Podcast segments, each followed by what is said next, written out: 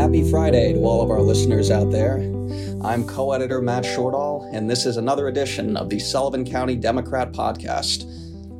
There's a lot of news inside of our August 21st edition. Our top story this week public access sites along the Delaware River have seen a significant increase in the number of visitors.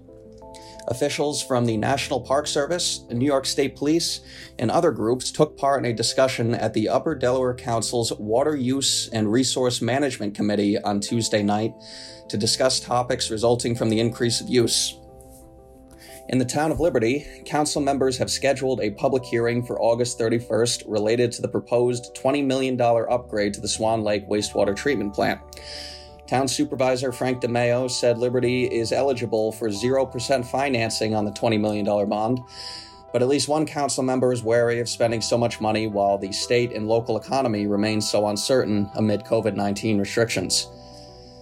That public hearing is August 31st, 6 p.m. at Hanofee Park, and you can uh, be sure to read our article or the legal notice in today's paper to get uh, more information about attending that.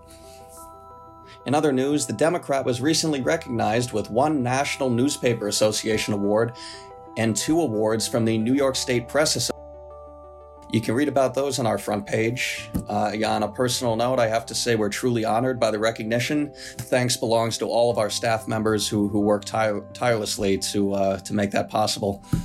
In county news, some nonprofits are bracing for a loss in funding.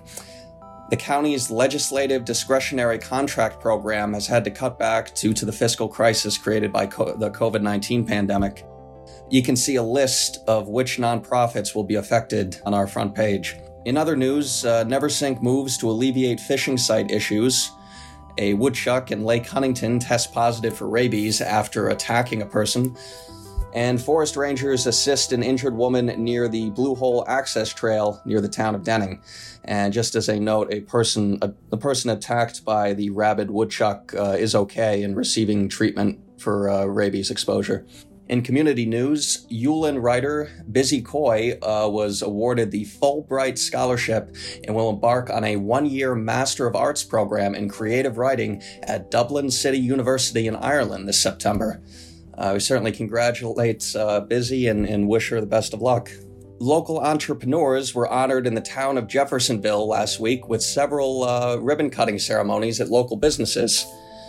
Also, in community news, the Time and the Valleys Museum in Grahamsville uh, plans to host a drive through contactless chicken barbecue fundraiser on September 26.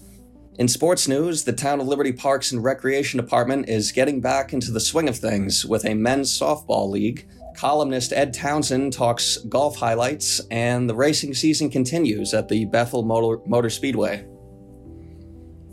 All of that and more inside this Friday's edition of the Sullivan County Democrat, available on news shelves throughout the county. Or call today for a subscription. Be sure to follow us on all of our social media platforms to get the latest news and information happening near you. As always, we'd like to wish everyone out there uh, a great and safe weekend, and we will see you next week.